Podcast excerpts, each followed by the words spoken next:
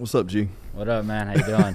Man, I'm good, bro. So, come here to kind of learn about you today, man. I met you here recently. Don't know that much. Know you've been through a lot, you know. And man, let's get into it, bro. I've been through a little bit. First off, my name's G. What's up, everybody out there in the world? Well, 2.5 years ago, I got shot and paralyzed. Growing up my whole life, I was a soccer player.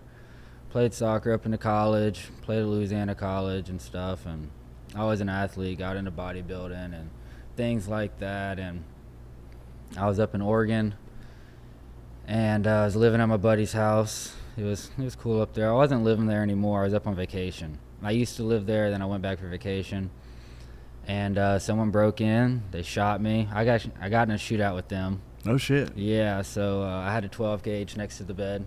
Wait, so where are y'all at where you have a 12 gauge next to the bed? Wait, right, you're so visiting and you have a 12 gauge next. What's up with how does this happen? All right, so I'm up in Oregon. My buddy owns a record label. Okay. And so I was in the guest room, and it was where the ammo closet was and everything. And there happened to be there was like the ammo closet, the 12 gauge, like he had one of his guns in there. And I'm sleeping one night. So you weren't laying there waiting on somebody? No, I'm not like laying there like holding the 12 gauge like this. I wish a motherfucker would. Yeah, yeah. And so I'm laying there, and I hear the walls shaking and stuff. My buddy lived on the Columbia River, and he had like there's a big window in the room that I stayed in, and I heard it shaking.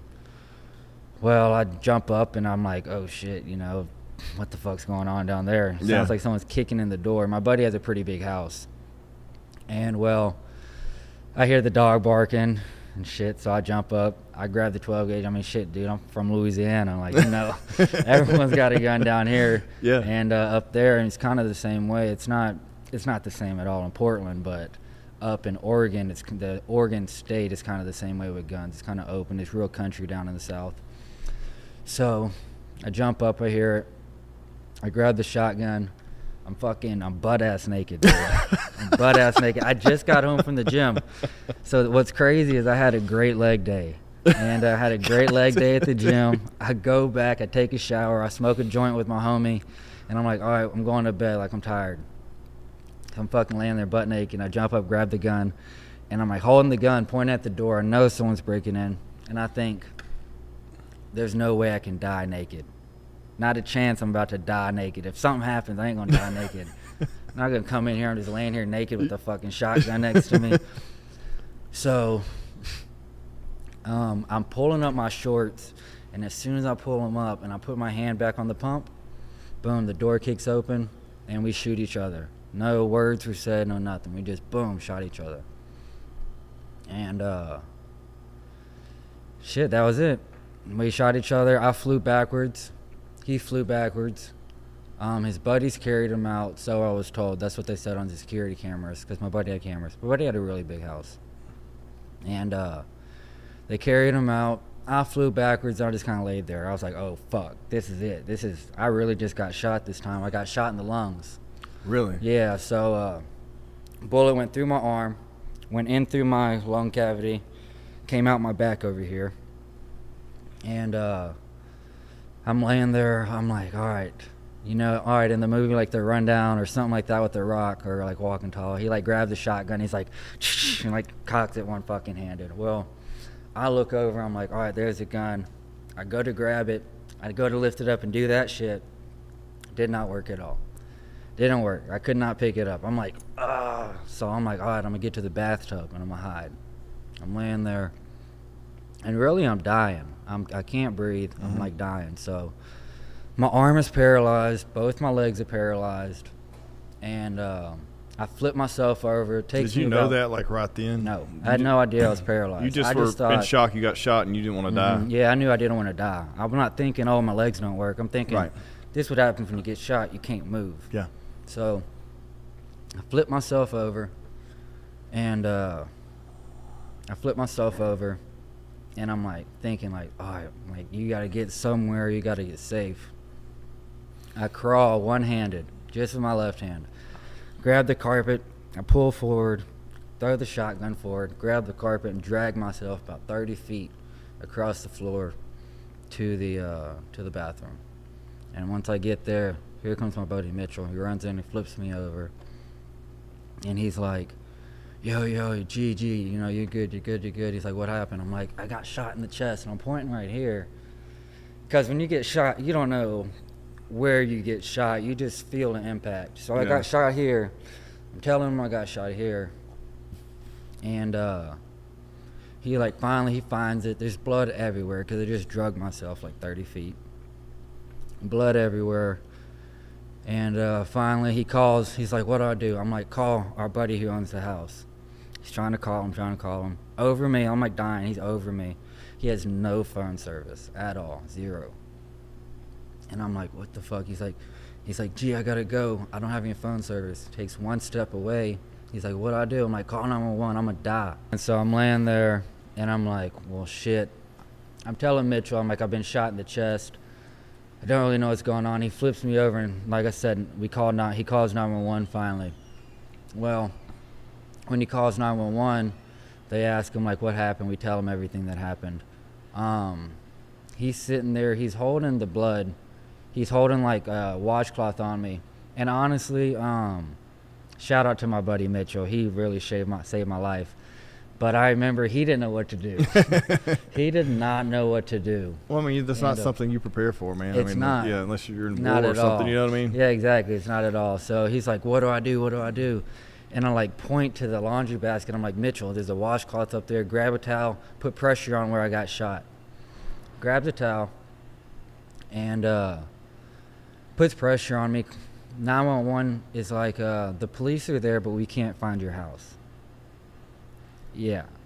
And I hear that. I'm like, what? And Mitchell's like, and I'm like trying to breathe. My eyes are rolling back in my head. He is literally slapping me in my face, screaming, you're not going to die, bud. It's going to be okay. You're not going to die. And like slapping me in my face awake. I'm like, I'm real deal dying. Damn. Yeah, I was dying. And so he's like, I got to go get the police. And I'm like, what? He's like, I gotta go get them. They can't find the house. So I like shake my head. I'm like, okay. And I'm like looking at him, talking with my eyes. He goes and gets the police. Well, on the house, they had a glass security door and then like big cathedral doors at the front that closed automatically. And he goes out the front doors. Boom, they both auto close and auto lock. Oh, shit. Behind them. Oh, yeah. Shit, man. God. Yeah, dude. So now the police. And you don't know this, huh? You're up there. I'm up 3 stories up in the house, fucking dying. Yeah. I'm thinking, oh, shit, I'm alone. This is it. They don't have to leave me. This is it. So I'm laying there, and then I hear boom, boom, boom. I'm thinking that these motherfuckers have come back. I'm like, Mitchell's down there in a shootout with these motherfuckers. So I get to flopping around. I'm like a fucking fish out of water. I'm flopping around. I'm like, I'm going to get to that motherfucking tub this time. You got me fucked up. I'm getting in the tub this time. God. And my idea is if I get in the tub, I can get on my back and get the shotgun on me. I can cock it down, and then I can throw it over my shoulder, and I can point it at the door, and I can squeeze. At least I'll get one more shot out. Right. So if I get one more shot, at least I can feel safe. What I didn't realize was it was the police and the paramedics kicking the doors down, trying to get back in the house. So paramedics get up there. Well, the police get up there first. And the cop, I'll never forget, he runs in, looks at me, and he says, you're going to be okay. That was it. He just said, you're going to be okay. Other cop runs in, busts open a thing of gauze. And he takes his finger, wraps the gauze around his finger, and he sticks his finger knuckle deep into my chest, into my lung cavity with that gauze, and packs it. Just. You're sitting here awake, remembering all this. I'm wide awake. Yeah, I'm wide awake. Okay. I mean, I'm not wide awake because I'm dying, but I'm conscious. I'm completely conscious. And then in the middle of it, he goes, wait, are you sure this is the packing gauze? And in my heart, and I'm like, I'm conscious enough to understand these things. And I'm like, oh no, oh no, oh no. And then the other guy's like, no, I'm sure. And I'm like, I don't give a fuck what it is. You just get me out of here. Y'all seem like y'all doing the right thing. Whatever you're doing is working. And I can feel his finger, like, in my lung cavity. I can feel it all. Shock only goes so far. Yeah. And they take me down the gurney. I'm thinking to myself, they got my head laying off of it backwards with my throat open. I'm thinking, I'm like, I can't breathe. I can't breathe. I'm thinking they're trying to kill my ass or something. And they get me in the ambulance. The news crew is there. All the paramedics, the news crew, neighbors, everything is there. And then I remember the police officer, he looked at me and he said, what is your, in the back of the ambulance, he said, what is your name? And I just looked at him and closed my eyes. He said, what's your name? I looked at him and closed my eyes again. I'm like, if I try to talk, they're not going to think it's that serious. I look at him again. So you thought that time? Yeah, I thought that. At this time, I'm like, I have to stay quiet. They need to know that I'm really hurt. Mm-hmm. They need to know I can't breathe. And third time, he says, what's your name? I close my eyes again, and I open them again to let them know, yo, I can't talk. Like, this is serious. I never open my eyes again. Really? I'm 21 minutes from the hospital. I was about 1.5 minutes, maybe. He only had a chance to ask me what my name was 3 times. And so, closed my eyes. I opened my eyes to them opening the ambulance doors at the hospital. And so, I was out the whole time. That was the first time I coded. So, I died in the back and coded. They gave me an emergency thoracotomy, which means that they took a tube, they cut me open. And then once they cut me open, they shoved a tube inside of my lung cavity. They let the blood drain out, and when the blood stopped draining out, they put a bag on it and they would breathe for me with the bag, and they just pumped me. Okay. And so I wake up and I'm like looking around, I'm like, oh my God. I'm like, I know how long, I know that I've been out. I'm like, holy shit. I just like woke up. I go down the hallway of the hospital. And, like, the lights going over you, like in the movies. Yeah. Dude, that shit is real. Yeah. That shit is real, bro. Yeah, I'm like, gosh, and all I'm thinking is, oh, I'm good. I'm good. I made it to the hospital. I'm not going to die. And then I get to surgery, and they call me out. They're like, we have a John Doe, GSW to the chest, a gunshot wound to the chest. And they're like, we don't have no name, no age. And then I have 1995 tattooed on my chest. So here in the background, he's got 1995 on his chest. And they're like, all right, we have a John Doe, GSW, 25, 26-year-old male, starting anesthesia. And that's what I hear. I can't believe how detailed, like how you remember so vividly everything. All these details, man. That's insane. I remember everything. And then I remember I had a big-ass beard at the time, like a beard like about out to here. And I remember they stuck that anesthesia mask on my face, and I just woke back up, and I can't breathe again with this mask, and I get to wiggling. I'm like, oh, shit, no. And they're holding my head, and I turn my head like the mask is on, and I go like this, like that. And I see a little gap out the top corner of my mask, and I'm like, oh, I can breathe out of that. And I go, and then I woke up 36 hours later in ICU. That one big breath I took knocked my ass right out of that anesthesia. Dude. And I woke up 36 hours later. I had the second to largest breathing tube that they could put in. You shoved down my throat. I was Velcroed down to the table, like to the bed. I couldn't move. And when I woke up, I just looked around, and I was like, okay, I'm alive. I was like, I'm alive. At first, I'm not going to lie, I thought I was dead, and I thought I was in The Matrix. You know? Matrix, yeah. Okay, so in the new Matrix movie, they have like... I haven't seen it. Okay, you like wake up and like they like leave The Matrix and like they wake up in this like alien pod. And so it's really weird. When I woke up, they had me on a bunch of fentanyl and stuff. Like, God, and so I woke up at 3:30 in the morning with just blue low-level lights around me in the room. And I'm like... oh shit, this is what happens when you die. I'm in a fucking alien ship. And then seconds, like a millisecond later, I hear, stop the fentanyl, he's awake. And like, I immediately realize I'm not on an alien spaceship. Yeah. It's just, I think it's the fentanyl. But they came in, they told me what happened. and they're like, what's your name? What's your name? Like, they took the breathing tube out, and then I'm like, water, water. He's like, I can't give you any water. And he's like, we don't know what's wrong with you internally yet. We can't give you water. What's your name? And I swear to God, I told this man, I'm not going to tell you what my name is until you give me water.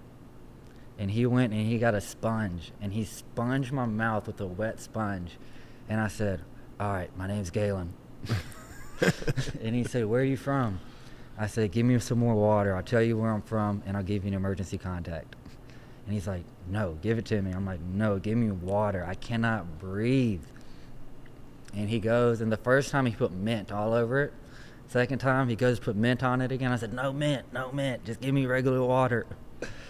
And brings me back the water. And I tell him, I'm like, I tell him my parents' name. I tell him where I'm from.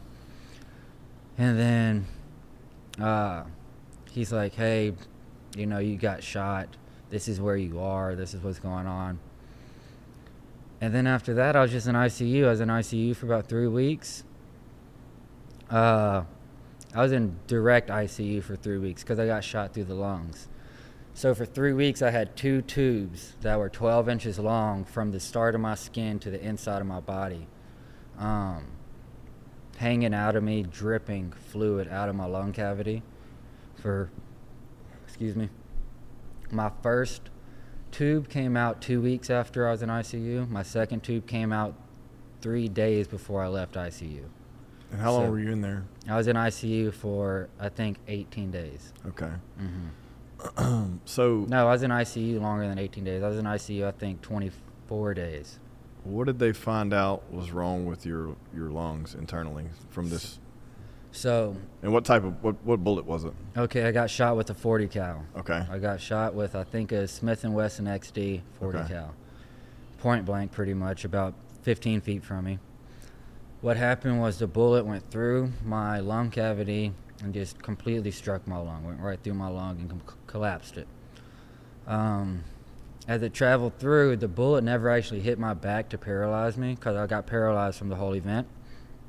I'm a T10 paraplegic, incomplete. Well, I'm complete, but I still have feeling in my legs. I just don't have motor function. Okay. Because the bullet actually never hit my spinal cord. The bullet went through and barely nicked my T10 vertebrae, so I never actually had back surgery, nothing like that. But what happened was the velocity of the bullet, you know, like when a bullet goes through water in the movies, yeah, it like expands the water out and bubbles it. Same thing with your blood. It came through my body so quickly that when it broke that bone open, it exposed my spinal cord a little bit, and the velocity of my blood opened up and it squished my spinal cord just like a banana in a peel. So it just kind of flattened it just a little bit, just a little indentation, which is enough to paralyze you apparently. Yeah. But like I said, I still have the feeling and stuff, which I'm very grateful for. I'm lucky to have that. But I'm also lucky to not have had back surgery because my back didn't actually break, but my lungs are pretty messed up. They had to go in and they had to take spray adhesive, like medical grade spray adhesive, spray the outside of my lungs, and then they had to blow it up with like an air compressor type thing. Not exactly that, but that's about the best way that I can describe it. They had to blow it up with like an air compressor and they inflated my lungs, and they told me, they said, you know, we hope this works. Like, we don't know if this is gonna work. This is like our least invasive. If this doesn't work, we're gonna have to cut a hole through the back of your rib cage, open you up, and go in there and attach your lung to your lung cavity and allow you to be able to reinflate it like that. So thank God it worked. And that's where those breathing tubes came from, was because I had what's called a hemoneumothorax, which means that blood is entering into a cavity at the same time that air is escaping. Okay.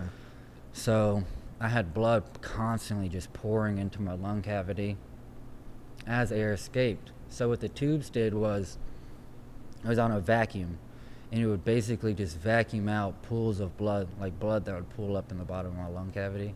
And I had one on the outside, one on the inside. And so after that, everything worked out pretty well.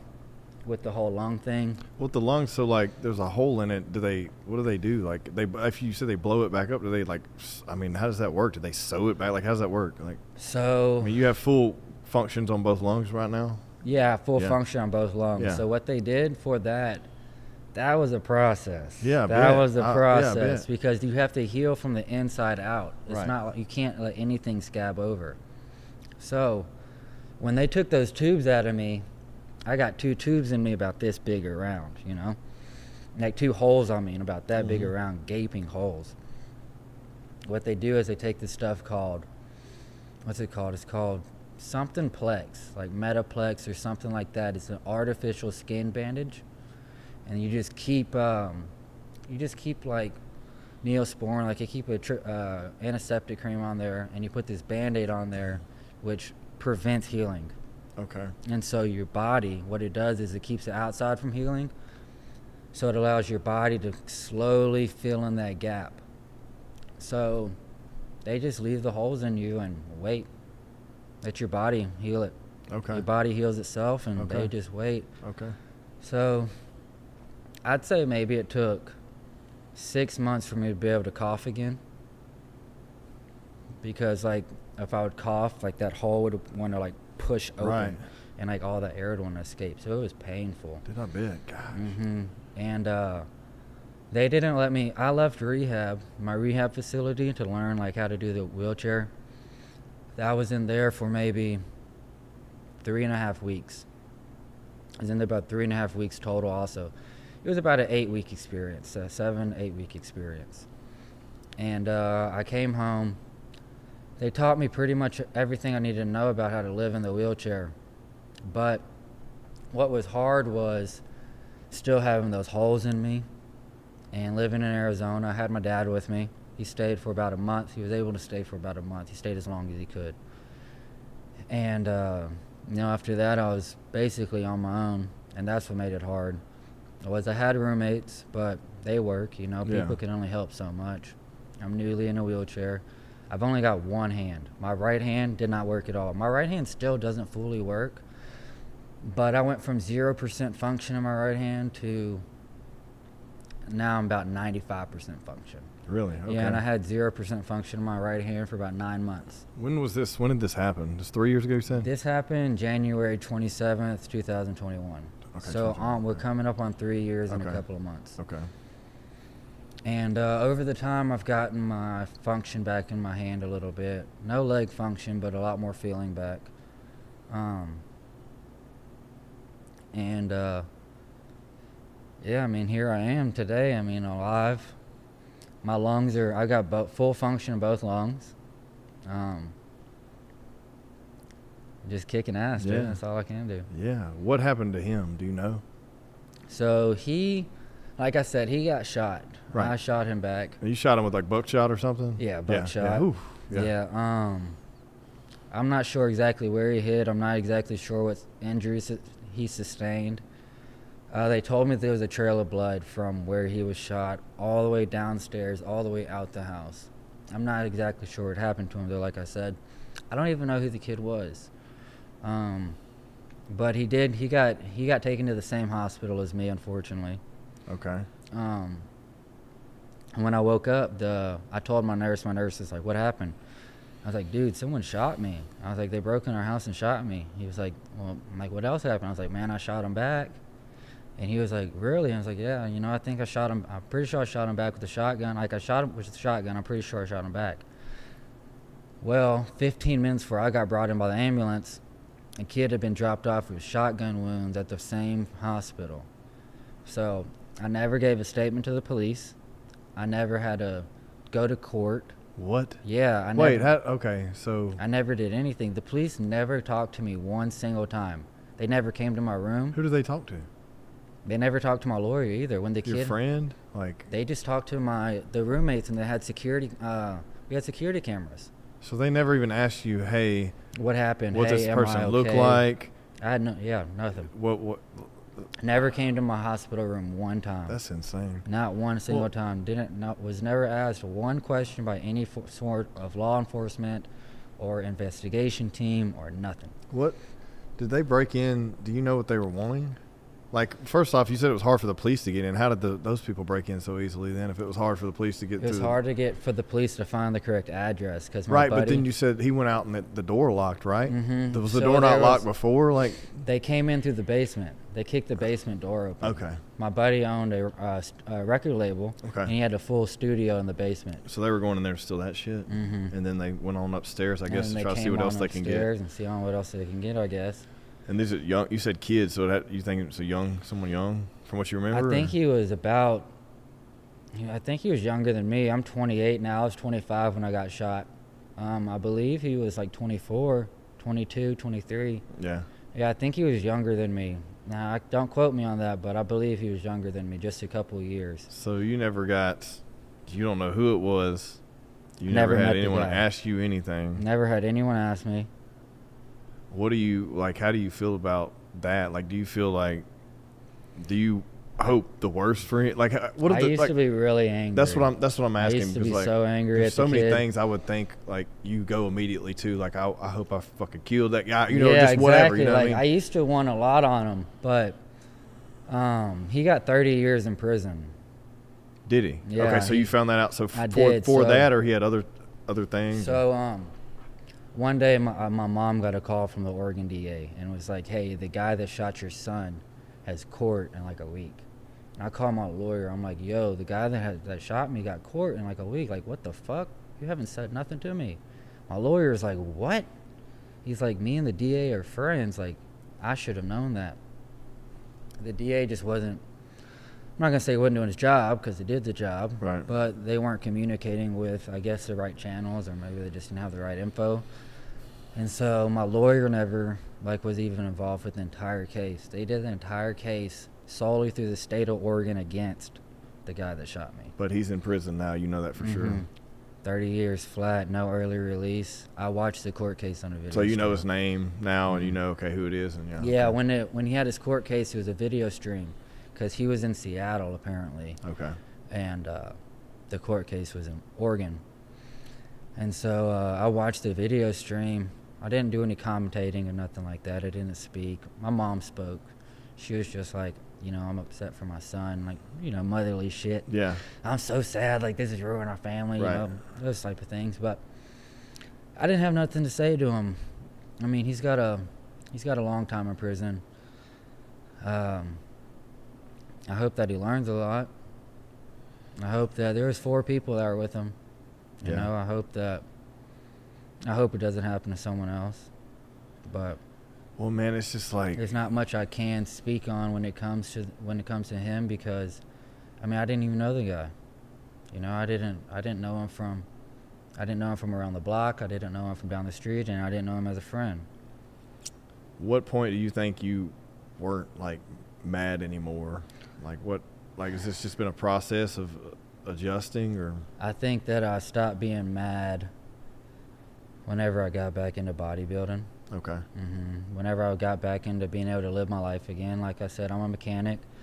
I'm a certified mechanic. You know, I'm your backdoor, around the corner, down the street mechanic. Yeah. And, but, I mean, I get shit done, that's for sure. And I think whenever I started working on cars again and started working out again, that's whenever I was like, you know, I can live my life again. Whenever I was dating a girl, too, for a long time. So that helped a lot. And I don't know, I just got back into my normal life. I got back to the point that ain't shit changed. Yeah. And a lot of people, they don't ever get to that point, or it takes them years and years and years. I have friends that have been in the wheelchair longer than me, and they ask me like, yo, like, how you doing this, how you doing that? And I just think like, man, I'm just fucking doing it. Like, that's all you have to do. You just got to do it. And I don't know. I don't know. I just think that I just don't have the same mindset as everybody else. And I'm cool with that, but this shit just didn't hit me the way it hit some people. Yeah. I mean, it's a lot though, man. That's a lot. I mean, it's a lot to, well, you just gotta be a warrior, bro. That's what you are. I mean, exactly. It's obvious. Like you, the whole time this happens, I'm just sitting here trying to soak all this in, and everyone listening and watching, I'm sure too. Like the whole time this happens, you you literally get shot, shoot someone back, and you're not worrying about dying. You're trying to get somewhere to where you could fire another shot. I'm like, dude, that's not like a natural response. Like that's not like, I mean, I guess it's a survival response, but it's not like normal. You're not wanting to curl up in a fetal position, which is a testament. And that's probably why you've bounced back so quickly too, because you've kept that. It seems like you've kept that, you know. Yeah, I've definitely kept that momentum going. Yeah. I think that's the biggest thing. I have friends who have been shot too. And when they got shot, they just laid there and they're just dying, and then they like were alive. And it's like, I could have never done that. I couldn't have just laid there and thought to myself, this is it. I thought to myself, I'm gonna battle to the last second. I mean, I was an athlete my whole life, and I hated losing. I did not like to lose. And I played soccer, get red cards, yellow cards a lot. I was a defender too. I'd be smashing people hard. And I was never the biggest guy. So I'd hit you like I was 10 times stronger because I knew I wasn't bigger than you. Yeah. And so when that happened and that bullet hit me, man, that woke me up. I said, oh shit, this is it. You know, this is real. This is everything that you knew could happen. Like this is what it feels like when you get shot. Like all the times that you're running around in the desert, shooting guns, dropping my rifle and picking up my sidearm, because I love to shoot. That was my thing. I loved to shoot. And as soon as that bullet hit me, I thought, this is what everything you practice is for. Okay. That was literally what I said. Everything that you practiced, this is it right here. Don't give up. And I looked over that shotgun and I went to grab that motherfucker and I said, they ain't gonna get me.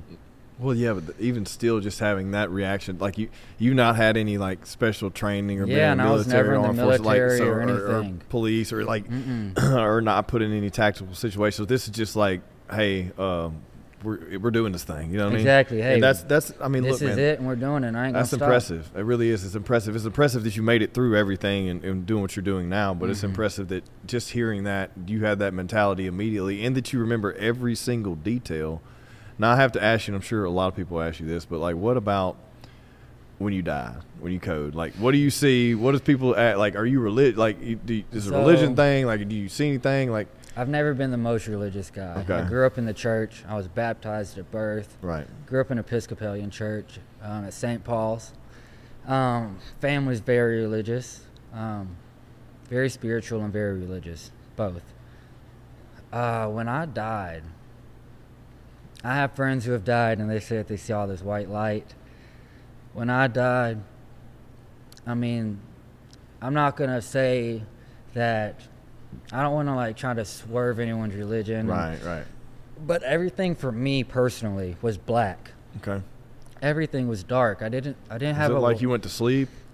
It was like I went to sleep and woke up. Now I don't know if my heart didn't stop long enough. I don't know if my heart fully stopped beating. I know that I was resuscitated 3 times. I know that in surgery I died twice. Okay. I had a massive blood transfusion. They put more blood in my body in surgery than what your body can hold. Damn. Yeah, they gave me 13 bags of blood. Damn. Yeah, and they're supposed to stop at 5. 5 and 6 is supposed to stop and call you dead. They're supposed to code you out because it's a waste of blood. What do you think made them keep doing it? Honestly, I don't know. To this day, I ask myself. That's interesting, right? If they're supposed to code you at 5 or 6 bags, and they gave you 13. Double. Yeah, they gave you double. I mean, to this day, I don't know. There had to have been some type of.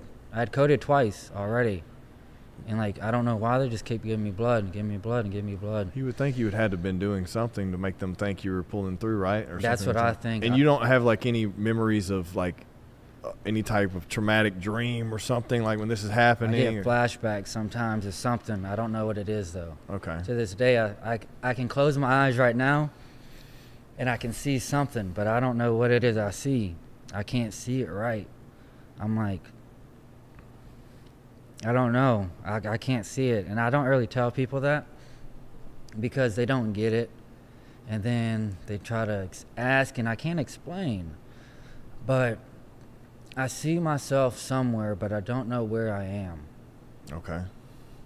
And so I'm not going to say that all I saw was dark. Yeah. Because whenever I woke up in the back of an ambulance, all it was dark, and then I woke up. But I remember something being different between the ambulance and me waking up in ICU. I don't know what it was. I just know something was a little bit different. And so I saw it dark. I woke up. When people ask me, I just tell them, though, it was just really dark, and I'm not really sure what happened, because I get a lot of questions. Yeah. Well, I mean, there's a lot. People want to know. Look, that's the one inevitable thing that it scares the shit out of everyone, right? It's dying. Exactly. It's going to happen, and no one wants to talk about it. It's like the biggest, like, I don't know, it's like the biggest, like, myth, origin, like, whatever. Like, there's just, like, so many questions, and everyone has all these suggestions and what they think may happen.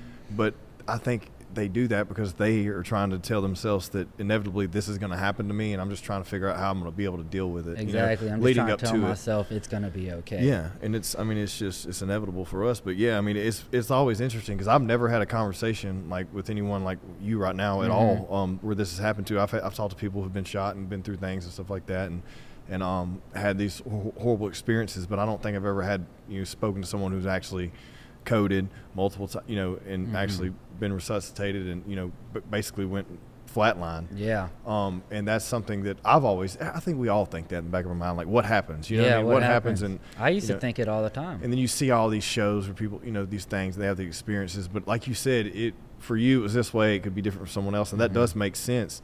Have you ever tried to, like, and this is just my mind, bro, but like, have you ever tried to like do, like go like on a trip and like do like a DMT experience, or like to try to pull that back and see what that was that you can't picture? So what's funny enough about that, right before I got shot, I went down to my buddy's house.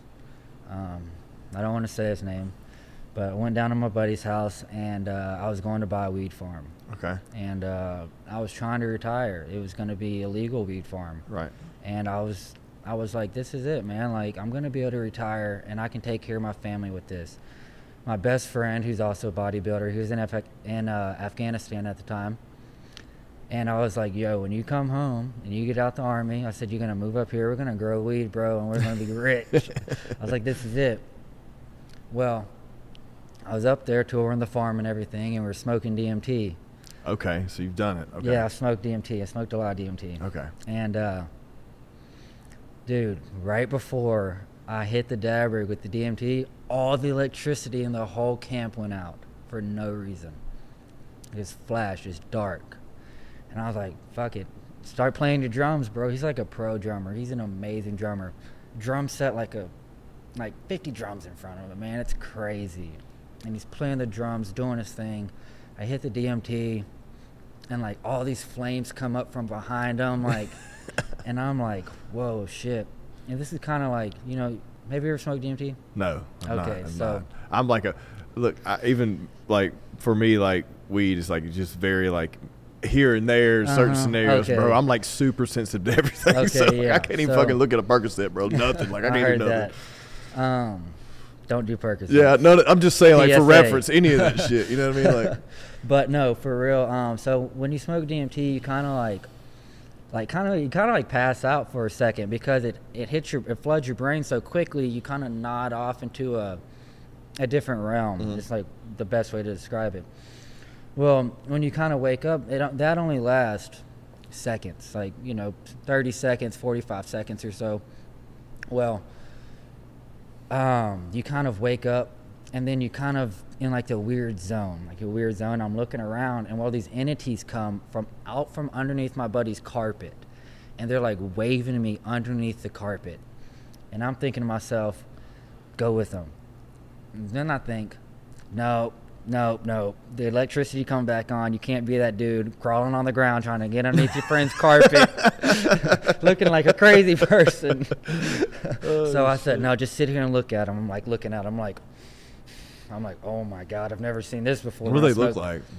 They were black figures, and they look like Slender Man style figures. Okay, gotcha. Solid black like a shadow. Okay. Three of them waving me like this, slowly, but they're under the carpet. They're like under the carpet, holding the carpet up, looking out from the floor, waving me down into the floor. And 3 days later, I got shot and died. Fuck, man. And I had never had any experience like this on DMT ever. What were your previous experiences like? Previously, I would have like enlightenment, crazy, not enlightenment. I would have like kind of like self epiphanies. Okay. On what I wasn't doing right in the way that I wanted to project myself forward in the future. And I would usually see lots of geometric shapes and colors, like reds, blues, bright colors, greens, and lots of geometric shapes going around. Very stagnant vision. But this time, I was fully vision focused, looking at these entities, thinking, wow, this is weird. I've never felt this. And all the electricity went off seconds before I hit it too, for no reason. And then a couple of days later, I died.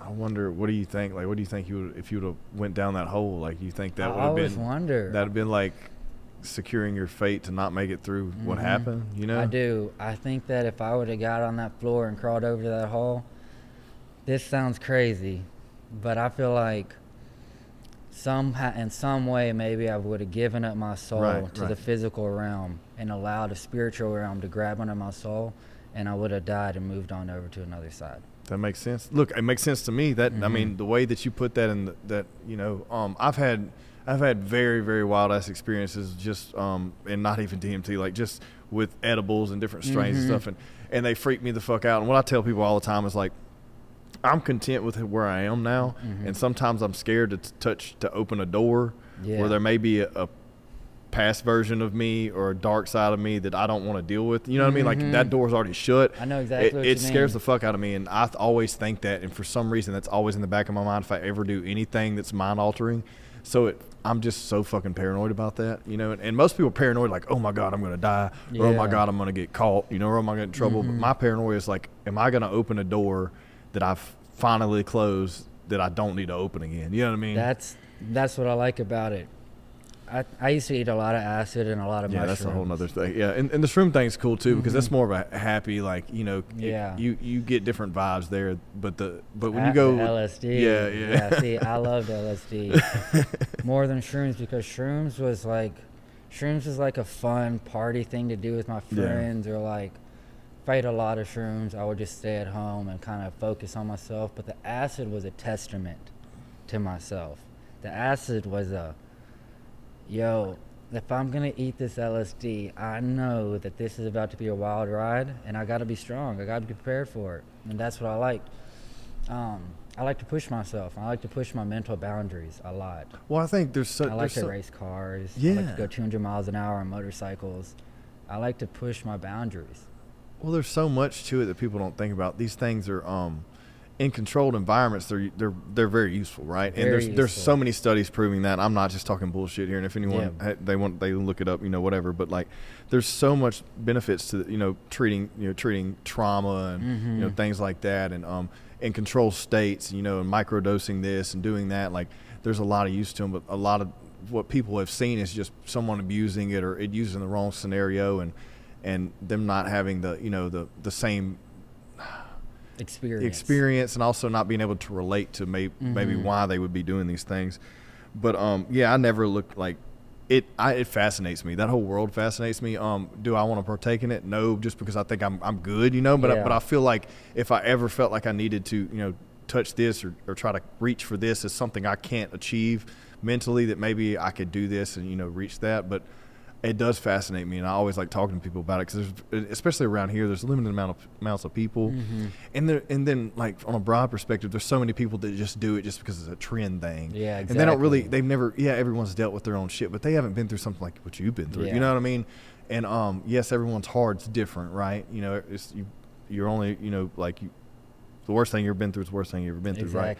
But whenever someone like, you know, you yourself, who's been through something like this dramatic and traumatic, and you can like literally just say, okay, well this may have helped me and go through this process, you know what I mean? But pushing your boundaries and strengthen your mental fortitude, I mean, essentially is it speaks a lot. And that may be why, like you said, that may be why that you were so vividly thinking, you know, your reaction was there. You were worried about the details. You were thinking about not speaking because you wanted to, like, all that's just insane to me to think about, that every single thing that your response time and how you, you know, can remember these things is like you were cut and dry. Like you weren't like, yeah, I was dialed in 1, 2, 3, 4. There was no, oh, I need to think about doing this. Oh, I need to think about doing that. And I do agree. I think that the mental journey that I put myself on with all the hallucinogenic trips that I've had definitely allowed me to stay mentally sharp in a very chaotic situation. Because, man, I've had some like crazy trips before. I've eaten too much LSD before. I've eaten too much acid before. Man, I've had some wild times with some friends and stuff, and scary times too. I had one time, it was pretty scary. It was, dude, I thought I was getting kidnapped by my friends, and then I ordered an Uber away from their house, and I thought that they had set me up in the Uber. I thought the Uber driver was kidnapping me. Damn. No, it was crazy, dude. I had my girlfriend with me. I thought my girlfriend was all in on it and shit. I'm texting her on my notes. I'm like, are you kidnapping me? I'm handing her my phone. She texts me back, no, I thought you, she was on just as much acid as me. She texts me back, no, I thought you were kidnapping me. I said, oh, we're good then. Yeah. Oh man. Well, I mean, what point do you think, like, from recreation to therapeutic? Like, do you think now, like, if you are using any of those things or doing anything like that, or is it purely therapeutic now, and not so much just trying to have fun with it? So before it was recreation and therapeutic. Okay. Okay. I would definitely have my times where I'd use it recreationally. Yeah. But mainly, I would never really eat mushrooms or shrimp, acid or anything, and go out to like parties and stuff like that. If I was with friends and I was tripping, they were tripping, right. And we were all in like someone's house, and we had all kind of like set it up. Now, if we were eating like a lot, then we would have a real controlled environment, because that's kind of when we would like kind of be quiet to ourselves and in our own thoughts, and really trying to like get past some mental barriers, break through some mental barriers that maybe we didn't even know that we were being held back by. And now, when I eat mushrooms, that's definitely what I do. Yeah. Now it's, I don't eat them often. I've only eaten mushrooms maybe probably 4 times since I've been shot, maybe okay. 3 or 4 times. And I used to eat mushrooms like a lot. a lot. And, but now they make my legs spasm real bad. Okay. All my, like I said, I still feel my legs, and all my nerves fire, like rapid fire. I'm talking, you can see the, like my legs look like waves in the ocean because of muscle fibers are flowing so quickly. And so it's kind of hard for me to enjoy it. So if I do eat mushrooms, then I'm like laying back at home. 1 or 2 of my close friends around, they're tripping. We're like watching movies, and we're just chilling. I don't do it for recreational at all anymore. Yeah, I got you. Well, like, do you have, you say you've gotten use back in your arm, mm-hmm. and you have feeling in your legs. Do you have like, this may be a fucked up question to ask, but dude, I'm 100% transparency here. Like, I'm thinking, like, do you have these like hopes, like that maybe one day those things will work again? You know, are you? So, have you accepted where you're at now? And if that does happen, cool. You know, kind of, where's your mental state there? I've accepted where I am now. Right. I've had a great life since I've been paralyzed. I had a great life before. I did a lot more than most 25-year-olds would have ever done. And if you check my background and like how I lived my life and everything, and where I would go and like how I travel, I mean, I lived my life. I lived in Las Vegas. I lived in Southern California. I lived in Northern California. I lived in Denver. Lived down here. You know, I've got all these different experiences of life. I haven't lived out the country, but I've got all these different walks of life from America, at least. And so I really got to experience a lot. And now I'm getting to experience a lot more, because when I experience things now, I experience it for the experience and not for, I don't really even know how to put it. I'm in the moment more. I think that's the best way I can rephrase you value your life more. I value my time. Yeah, and your time. Before, I didn't really care. I just be like running around smoking weed and like chilling. And living for the moment. Yeah, man. Yeah, just like living, and then like you smoke a bunch of weed before I go to the event, and I wouldn't, like, sometimes I wouldn't even remember halfway being at the event. I'm like, well, shit, I know I was there. Yeah. I remember enjoying it, but I don't remember the exact details. Yeah. But now, like, I like being sober, and like I don't drink anymore at all. I don't really go out to bars. I'm mentally focused on what I want. I see my family a lot more. Me and my dad have a great relationship now. We've always had a good relationship, but I never really would take the time to talk to my family. I'd be like, on the phone for 5 minutes. I'm in another state living there, and then, yep, love you, bye. Mm-hmm. Now me and my dad, me and my mom will talk on the phone for an hour, 2 hours, and be like, fuck, we got to get off the phone. All right, I'll talk to you later. And so I just get to, enjoy who I am and what I have going on around me more, because before I didn't appreciate it. Yeah. And I didn't know I didn't appreciate it. I had no idea I didn't appreciate it. I mean, friends, family, loved ones, girlfriend at the time. I just let shit walk right on out my life. I didn't care. Yeah.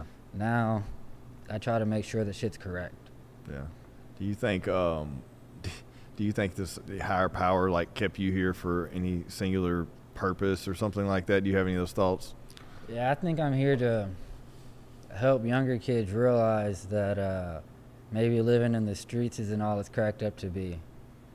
Because I don't know, I got shot. I've met a lot of people who have gotten shot, and I know a lot of people who are probably doing things that they shouldn't be doing that could get them shot. And I think that, I just think that my purpose is kind of to show people that people don't see, like, a way. Like the people that are in the back corner that no one's talking to, that need help also. Those are the people that I help. I got you. Not the people that are on the front line showing their ass everywhere. I like to help the people that think that no one's going to help them. Yeah. Well, the bodybuilding thing. Yeah. So you're a pro bodybuilder. Tell me how all that happened, bro. That's awesome. All right, dude. Because so we didn't even get into that. Like, most people would leave with that. I'm like, nah, bro, we're getting in the nitty gritty first, and we'll do the shiny stuff at the end. So, shout out to my brother C.J. Rest in peace. He passed away in 2018. He was a bodybuilder, and he was good. He was fantastic. His name is C.J. Harris. He was a big bodybuilder from around here, and he made it to the Olympia, not to the main Olympia, to the amateur Olympia. He did his thing there and stuff, but he was on the Olympia stage. And when he passed away, I never really wanted to do bodybuilding. I was always like, I like to work out. I don't want to get up there flexing my muscles for all these people and shit. Like, you know, I don't want to do all that shit. It's not really for me. I love my friends that do it. I like going to this stuff. I love the lifestyle, but I don't want to physically be on the stage. I just want to train like it. Well, when he passed away, I was like, oh, I'm gonna do it one day. I'm gonna do it one day. And but I was never living for my own life. I was just living for the next adventure. And then I got shot. And then I started realizing that I need to live for what makes me happy, and not what's just fun for right now. Like, what's going to make me actually internally happy. So I started training again, and I was like, I'm going to do it this time. I'm gonna get back on the stage. I'm gonna get on the stage, and I'm gonna win something. And so obviously I'm in the wheelchair, so I had to do a wheelchair bodybuilding league. So I started training and stuff. When I got out the hospital being shot, I was 122 pounds. I got up to about 155 pounds in about 2 years. I gained about 30 pounds in 2 years back. And then I cut down, and I competed at a little old 130 pounds. Okay. Which, shit, I didn't even know I was that light. I thought I was like 145. They weighed me, I was like 130. I was like, damn, I cut a lot back down. But, I looked pretty good, and I ended up winning my IFBB pro card at that show. I did the Dallas National show in June 2023. Awesome. And I had a couple guys that were good competition, a couple of my friends. But now I got my pro card, and now I got the real competition coming up. So I've got the Arnold Classic coming up in March, around March. That'll be my pro debut. So I'm being coached right now by Chelsea Worcester. And I hope I said her last name right. But yeah, she's a professional bodybuilder. She's an Olympian, and she's top ranked. She's within, I think she's like top 16 in the world. I think she's like 16th in the world. Okay. And yeah, she's my coach, and shout out Chelsea. And she does great. She's got me on a good meal plan, got me on a good workout, and we've been working together for about 2 months. Since I've been down here, I've been slacking a lot. Well, you got a while. You got a while. You just need to be putting on some. I'm sure you just need to put on some muscle right now. So, yeah, I'm just trying to put on some size right now. I've been eating a lot. I just haven't been training much while I've been down here. But I'll go back to Phoenix in about a week, and then I'm fully 100% dive back in. No games being played. And so I love the bodybuilding thing, man. My brother was so into it, and he loved it. And like I said, I was never into it, and he passed away. And being an Olympian is something he wanted to do. And he didn't get the chance to do it. And so I'm just going to kind of fulfill that destiny. Yeah. That's awesome, man. That's a whole nother thing. Like, you know what I mean? That's not to mention, like, it gets, I get on my soapbox, bro. I get excited. I can't stand lazy people. I can't stand people that are fucking overweight for the only reason is because they want to fucking be, you know what I mean? It's not because they attribute it to some kind of bullshit. You know, like, of course, if you get that, you let yourself get that far, you're going to have some kind of fucking health issue. Shit don't happen overnight. No, it doesn't. It don't happen overnight. No, dude, it took you 30 years to get this fucking big. You didn't, you know, but like, so just like a testament to you and to everyone to realize that, like, you are sitting here and you have limited capabilities, but it's opened up a whole nother part of your life. And really you seem to have more capability than everyone, just because people don't realize, I just don't think they realize their potential. Do you know what I mean? Yeah. People don't realize what they have. Yeah. And then they lose it. And then they say, oh, well, shit, I should have.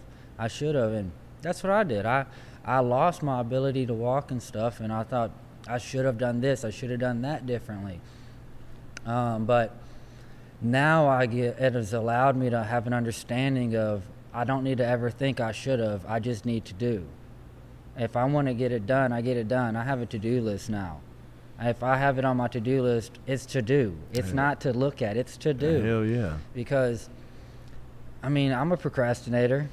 I told my dad the other day, I said, I did my, procrastomatics wrong. He said, what's that? I said, my procrastination mathematics. Shit, I thought I had extra time before my flight. I woke up out of my sleep. I said, I got 45 minutes to get to the airport. Yeah. And I was like, I'm still procrastinating, but I know who I am. I know that I'm limited now. So I know that I need to overcome myself by being a better version of me. And that's what I've become, because these limitations that I have with the wheelchair will not limit me from being all I can be.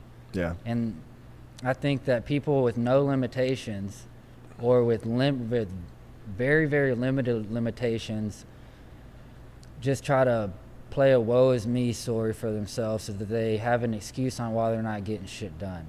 Like, oh, this hurts, or oh, that hurts, or oh, I don't have enough time. That's the biggest excuse I hate.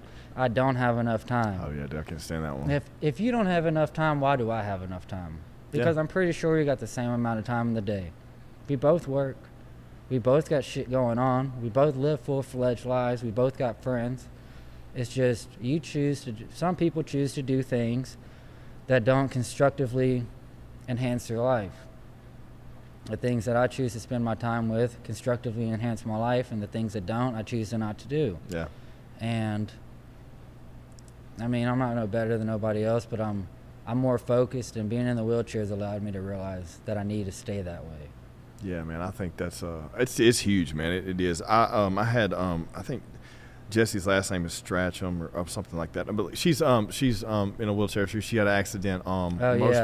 Jessie Straham. Yeah, Jessie Straham. So I had an episode with her, and it's been a long time ago. It was back when we were doing Zoom episodes during COVID and stuff. Okay, yeah. So you know her? I know of her. Yeah. She does like Tough Mudders and shit. Yeah, me and her know of each other. Y'all seem to have similar mentalities, but she mentioned something. She's a badass. Well, dude, you are too, bro. You definitely are. But like she brought something up to my attention. It just made me think about it. And she's like, people don't realize how much time they have until how much time is taken away from them, because she says, you know, it takes twice as long for me to get out of bed, twice as long for me to get in bed, twice as long for me to take a shit, twice as long for me to wash my ass, you know, and so on and so forth. And like, if you think you don't have time, can you imagine like getting all that like doubling all that time? You know what I mean? Imagine getting in the car and it takes you 45 seconds to a minute and a half every single time to get your wheelchair apart. Yeah. And you got to do that 15 times in a day, 16 times in a day, because you got to get in and out. Yeah. But, I mean, shit, you spend 30 minutes to an hour just getting in and out your car. And I'm not going to lie, dude. I pull up to a place. I sit in my car for a minute or two. I look over. I say, here we go again, buddy. I'm like, you heavy motherfucker. I got to lug your ass out this big-ass truck. Dude, that's awesome, because I know I've seen, you know, and I think her and I talked about this, and I'm sure you've run across it too. There's some people that it happens to, and it takes their whole life, and they let it consume them. Yeah, and that's what I mean when I say I feel like I'm here for the persons in the back of the room that thinks no one's looking at them. Yeah. The people that I feel like it consumes into the people who were the wallflowers before, and now they reach out to me. They'll reach out to me with zero Instagram posts because they've erased every picture and they're embarrassed of the wheelchair. I have a friend, I don't think he'll mind me saying his name. His name's Jared. He would never post any pictures in the wheelchair. And he got shot like 2 weeks before me in Portland also. And I messaged him. I said, dude, post a picture. Post a picture. Post a picture. No, no, no. Post a picture. One day he posted a picture, messaged me, yo, dude, you got me to post this picture. And now he does nothing but post himself doing everything he does. And he lives a... He went from... the wheelchair destroying him to breaking his own barriers and allowing himself to live his life again. Now he's whipping around in his fucking AMG, his nice ass AMG, getting in and out, like living his life. Like, and he does his damn thing, you know, he's posting all the time. He's helping inspire other people now. And I feel like that's kind of why I was here, to help people realize who that they can be, so that they can keep on inspiring. I may not be able to touch every single person, but I can touch two or three who are going to touch two or three who are going to touch two or three. Yeah, that's a good way to look at it, man. I think there's a lot to be said. I think that most people just they need to stop and pay attention, man. Mm-hmm. And I'm guilty of it too. We all are, you know. We all are. But you know, when you take something for granted and you don't, you know, and you really don't realize you do until, you know, look at someone who's, you know, been through it and can tell you, hey, look, man, this ain't it. You know, you gotta stop and smell the roses every now and again, no matter how gangster you are. Yeah. Yeah, dude. Well, no matter who you are. It's been a good time catching up with you today. Yeah, dude, is there any shout outs, any plugs, anything, any last words, anything you want to throw out there? Yeah, man, I want to give a shout out. I want to give a shout out to my gym, because they're awesome. They're with accessibility and with helping me out. Like when I go to the gym, dude, when I go to my gym, TGS, it's called The Gym. It's in Mesa, Arizona. When I go there, man, they've offered to buy me hand cycles for equipment. They've offered to move stuff around. They come and they rack and unrack my weights. They're like, oh, the dumbbells, just kind of put them close. Don't worry about getting them up there, you know, we'll get it. They're awesome. They got my back, and I stick with them. They've helped me out a lot, because the bodybuilding thing is what I do. That's what I love to do, and they make it accessible for me in a much easier manner than it is at a lot of other places. Hell yeah. What's your Instagram? How can anybody find you? Man, you can find me on Instagram at monster_jam with 2 M's and then another underscore after the jam. You can find me on Facebook, Galen Grigsby, and you can find me on TikTok. I think it is IFBB_monster jam. It's something like that. Okay. But if you type it in, something like that, you guys will find it. Okay, cool. Well, dude, it's been an honor to sit down with you today, dude. Yeah. Sorry I got cold in here, bro. I apologize for that. We're in a temporary setup, but dude, it's been an honor, and I appreciate your time, bro. Thank you so much for having me, brother. Yes, sir.